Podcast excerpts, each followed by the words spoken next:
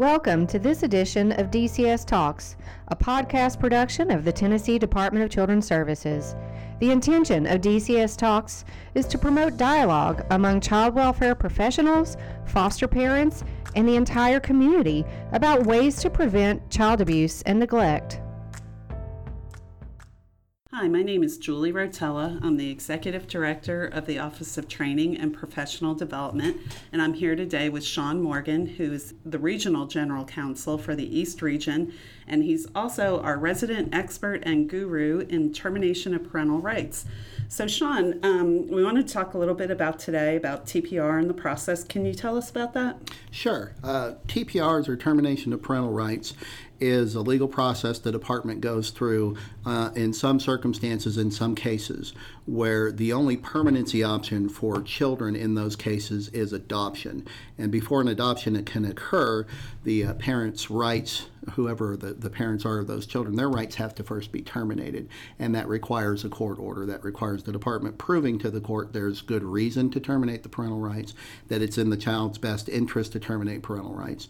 And then once the court makes that finding, if it does, then those rights are terminated and those children are in the department's full guardianship and are at that point available to be adopted. Great. Okay, um, so tell us then, what under what circumstances does the department pursue a TPR? Julie, there can be several circumstances under which the department pursues the TPR. Uh, it's good to have a frame of reference for when that happens. The department's mm-hmm. main uh, mission is to protect children, right. as you know. Uh, and if at all possible, we do that with circumstances where the, the children can possibly remain in the home with mm-hmm. the parents, or if they can't remain in the home with the parents, maybe with a relative or a family friend, to just minimize the trauma for the children being removed from their parents. So if we can't keep the children safe with the parents and they have to be removed, then we try to make sure that they're removed to family or friends. And if that's not possible, they end up in foster care. Right. And it's the children in foster care that ultimately potentially could end up having their parents' rights terminated and being adopted. Mm-hmm. That only happens, however, when the parents just have not been able to do what's necessary for those children to be returned to them mm-hmm. into a safe environment with the parents, despite the help of the courts and the department over a period of time to assist them in correcting whatever the issues were that were making the kids unsafe. And if the parents can't do that, then the law requires us to pursue a termination. Right, and as you said, first and foremost, we're always going to be looking at reunification with that parent or the caregiver that the child was removed from. And then, if that's not possible, we'll pursue a TPR because we want to ensure permanency for our kids. Correct. And that's not just what the law requires, and that, that right. is what the law requires. State and federal law requires that we attempt reunification.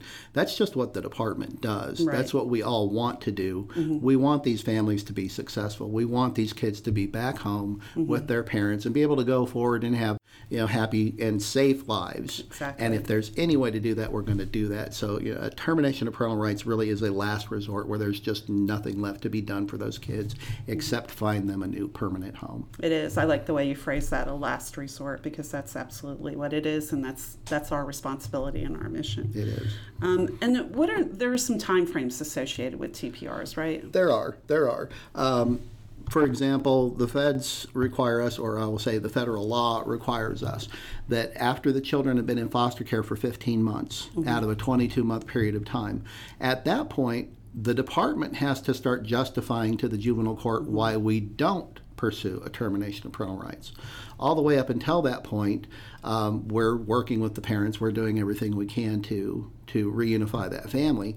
But at that 15 months, um, it becomes the department's responsibility to convince the court that we are not pursuing it for good reason. Mm-hmm. And at that point, the court can say, yes, we agree, DCS, there is a good reason not to. Or it can say, no, I don't see a good reason. Right. And then at that point, we're required to file a TPR. That's not to say, however, that we're not necessarily going to do that on our own. What we do is we look at the circumstances of the family and the children mm-hmm. and determine what's in the best interest of the child. And that's a team decision. Right. And that's a decision that's made um, by the case manager and their supervisor and mm-hmm. their supervisor, and in conjunction with the DCS attorneys to make sure that we've got what we need to be able to prosecute a case like that. Great, thanks. Okay, so what are the grounds for a TPR then? There's there's a number of grounds, and that's a that's a good question. Um, one of the things to keep in mind is that the department is really constrained by the law as to when we can terminate parental rights. We don't get to choose when to do it. Um, sometimes people that are involved as foster parents or family friends uh, might get frustrated and say, "Why isn't the department terminating parental rights after three months? Mom's continuously testing positive for methamphetamine." Right. Because there's nothing in the law that allows us to do that. Um, within the law, the earliest we could possibly file a petition to terminate parental rights is about four months, and that's only if the parents have abandoned the children. And abandonment really is they're not visiting with the children for four months, they're not paying any child support.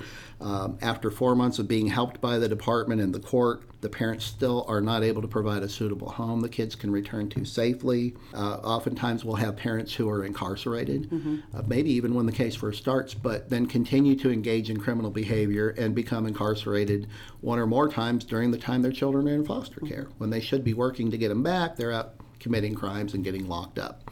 Um, and then there's a provision in Tennessee that allows a mother to leave a newborn infant at a hospital, uh, safe haven. And so those are the abandonment grounds. Other grounds require as much as six months before we can even consider trying to go forward with those. Um, and I can get into those right now, or if you have any other questions first, we can take a look at that. Um, sure. I just wanted to kind of go back to the abandonment though, because sometimes I think people think when the visitation is inconsistent, or there may be long gaps in time, but it doesn't reach that four month period, that people think that meets the grounds for abandonment. And I think, as you said, it really has to be where there's no communication, no visitation, no participation at all by that parent for that form. Pretty much, period. pretty much at all.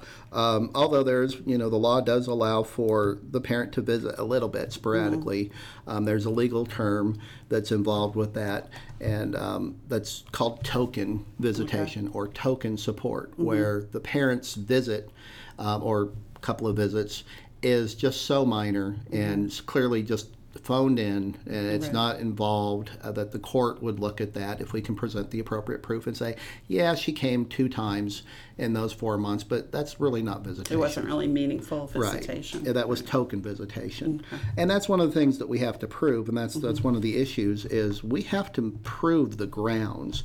We have to prove at least one ground, and the, the standard of proof is pretty high. It's clear and convincing evidence, just a little less than beyond a reasonable doubt, which is what the standard is for a criminal trial. Mm-hmm. This is not criminal, it's civil, but that standard of proof is very high, and it's unusual for civil proceedings to have that standard of proof. And the reason for that is that a termination of parental rights is a very big deal. Serious. It is one of the most serious things that can happen in, in the civil courts. And in fact, our Supreme Court at one point had termed it um, essentially the death penalty equivalent Right. of a civil case Right. because you're separating, permanently separating this child and these parents, at least until the child's 18. And you're severing those ties, not just with the parent, but with all of those biological relatives. Is that correct? That's mm-hmm. correct. The grandmothers, the aunts, the uncles, mm-hmm. their relationship to that child legally flows through mm-hmm. either the mother or the father that they're related to. So when that parent's t- parental rights are terminated, that aunt is no longer legally an aunt to that child. That grandmother is no longer legally a grandmother to that child.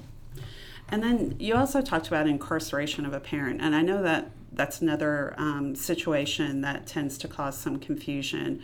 Whereas, let's say uh, a mother was incarcerated prior to the child coming into custody, um, and then she's not able to visit, although we know case managers can make um, can make provisions for parents to visit while they are incarcerated.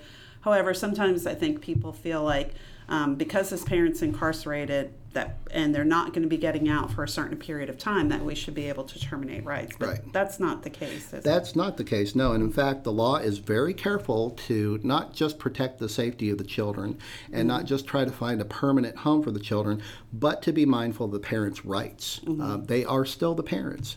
Unless and until a judge terminates those rights, they're still the parents. So the, the, the abandonment grounds, the failure to visit, the failure to support, the failure to provide the suitable home, going to jail, one of the things the department has to prove in those cases mm-hmm. for those grounds is that the parents' actions were willful. Okay. So if mom has a four month period of time and she only visits two times and she's incarcerated, that's not willful. If she's in jail, she can't come to a visitation. Mm-hmm. Most jails won't allow an infant to be in a jail to visit. No, they won't. Now, if mom is not incarcerated mm-hmm. and she has nothing else where she has to be, she's not mm-hmm. hospitalized or, or ill or anything like that, and she just doesn't show up for those visits, that is willful. So that is potentially a ground that the court would find in our favor.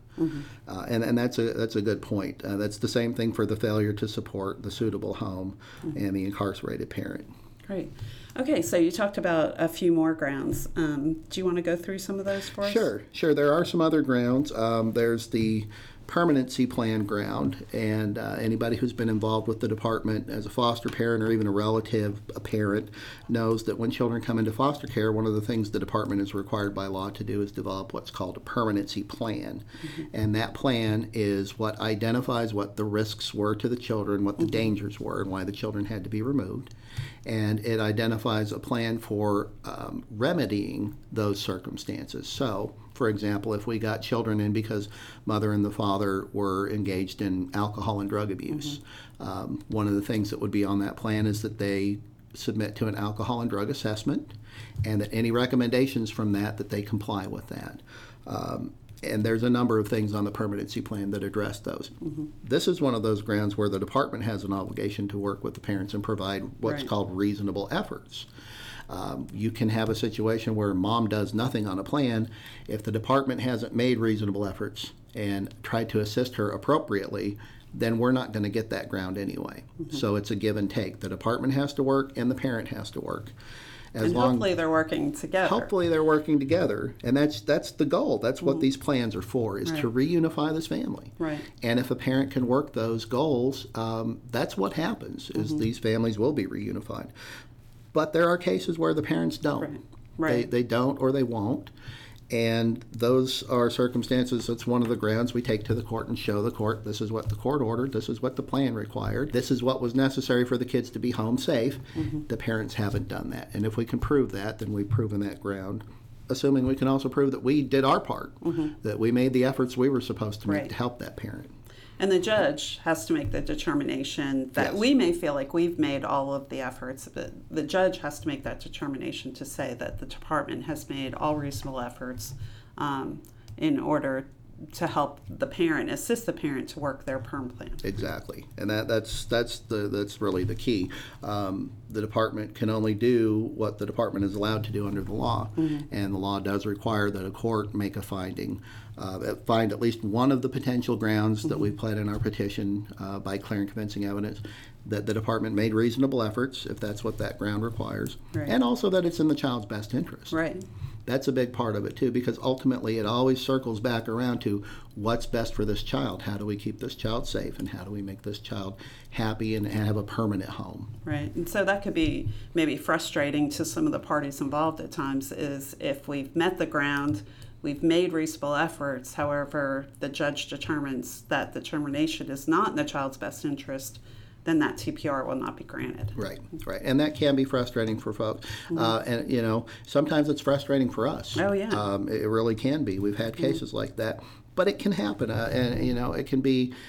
It can be an example is, is the child is just so very, very bonded to one or both of the parents Right. that terminating that relationship is going to be more damaging in the court's eyes to that child than allowing the child to remain in foster care for a period of time longer.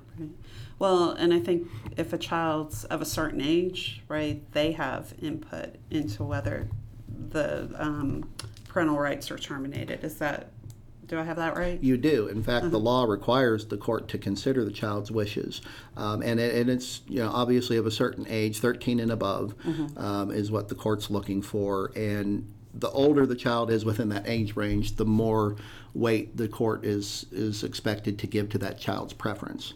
And that can often be a circumstance where we have many grounds that we can prove against a parent. We can prove um, substantial amount of reasonable efforts. And we get to the best interest part, and that child absolutely does not want those parents' rights terminated. And if it's a 17 year old child uh, who's going to be 18 and an adult in, in a year or less anyway, that's going to carry a lot of weight with the court. But to be honest, it carries a lot of weight with us too. We, we go through those analyses um, do. when we're even deciding whether to pursue a TPR. Definitely do. And, and then also looking at do we have a permanency option for that youth? Right, right, and, and that's really what this the the sole real true goal of the termination of parental rights is to get a permanent home Right. for the child, and, and and that's just in these particular cases, these narrow circumstances, that's just through an adoption. That's not going to be all of the cases by any means, but it is mm-hmm. some of the cases. Right. And you know, there, there's several other grounds that, that go along with that. One of them is, is severe abuse, um, and that's a legal term, and that's defined in the statutes as well. A parent who severely abuses their child, and that can be um, sexual abuse. That's the more serious physical abuse, where you're causing actual damage to the child, broken bones, severely bruised, burned. Um, some some acts against a child the legislature has determined to be so bad that it it's classified as severe abuse, and that in and itself is a ground to terminate parental rights. Right. So we can get cases where we we go out and investigate and find this child has been severely abused, and pretty much from the beginning of the case, we know that we're already looking at potentially terminating those parental rights Right, right, right from the beginning. right from the beginning. Because of the severity of the situation. Right, because of the severity of the abuse that was inflicted upon the child by that parent. Are there any other grounds that? There are a number of other grounds. Um, we can just kind of run through those real Okay. quickly. Uh, a a parent who's been sentenced for child abuse, that can be a ground.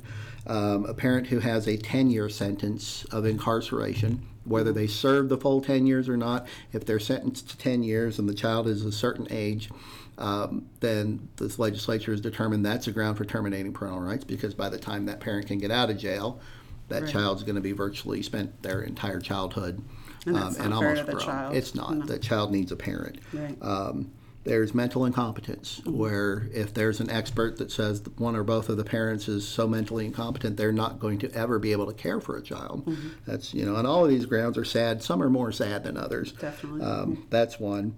Uh, there's a failure to exercise paternity that falls on the men out there. You know, if there's a, a dad who hasn't legitimated the child but has been given notice by mom or some other circumstance, this is your kid, and he knows that this child is in foster care and does nothing to attempt to get custody or prove that he's dad. That's a that's a ground. There's a newer one that we've gotten recently, which is essentially a failure to manifest an ability and willingness to take custody of the child. That's the that's the legal terminology. Basically, it's when a parent has a child that's in foster care, they know the child's in foster care, and they just really don't seem to care. And there are a few parents out there like that. They just don't do anything. They don't try to do anything um, to to even be involved, let alone to try to actually get custody. They probably weren't very involved prior to the child coming into custody and then remain uninvolved. Um, and, you know, fortunate to have that ground now because, again, we don't want children to linger in foster care. We want to find them permanency. That, and that's really what this is all about. Um, and I'll just kind of go back to, from a layperson's perspective, that's not on the inside. It's really, it's important to remember, especially for foster parents, they don't always get to have all of this information. Right. Um, to know that the department's hands are, are, are tied in a sense when it comes to terminations of parental rights. We don't get to have just complete latitude to decide when we want to do it. Uh, there are those specific grounds, and unless the circumstances of a particular case meet at least one of those grounds, we can't file a petition to terminate parental rights. That's it. It's it's either one of the grounds or it's not there. Um, and then within the context of that, once we pick a ground or two or three or four, we have to meet the elements of those grounds. We have to prove those by clear and convincing evidence, and at times that can be difficult. Um, sometimes it's difficult to convince a judge. Sometimes it's difficult to uh, to get the proof that's needed in the first place. Right. But it really it is it is all for the benefit of children who, at that point, really have no other option for a permanent home. And you know, one of the most grossly unfair things that could happen to a child is to just leave a child in foster care. Right. We all know the, the damage and the effects of um, just allowing a child to stay in foster care without that permanency for them. It's trauma. The system, in and of itself, induces trauma, not because we're doing any harm to the child, but because it's an unnatural situation for the state Right. to be in the position of a parent or a guardian. Um, and so we want to make life and their environment as normal as possible for our kids in care. And we know we have a lot of committed foster parents out there who do that, who provide their homes for these kids. Um, but we want the state to be out of their lives when whenever possible. And so I know sometimes we have foster parents who become frustrated with the system um, because they don't understand why we're not moving towards permanency Right. or towards a termination, I'm sorry, more quickly. So, any advice that you would give to a foster parent who's feeling that way? Uh, we have, first of all, I'll say we have wonderful foster parents out there, and I think you know it's it's worth repeating what you said. The the trauma to children in foster care isn't because the foster parents aren't the best people in the world. Because I mean, who else would do something like this? Take on children, bring them into their homes, give them love, give them, you know, security.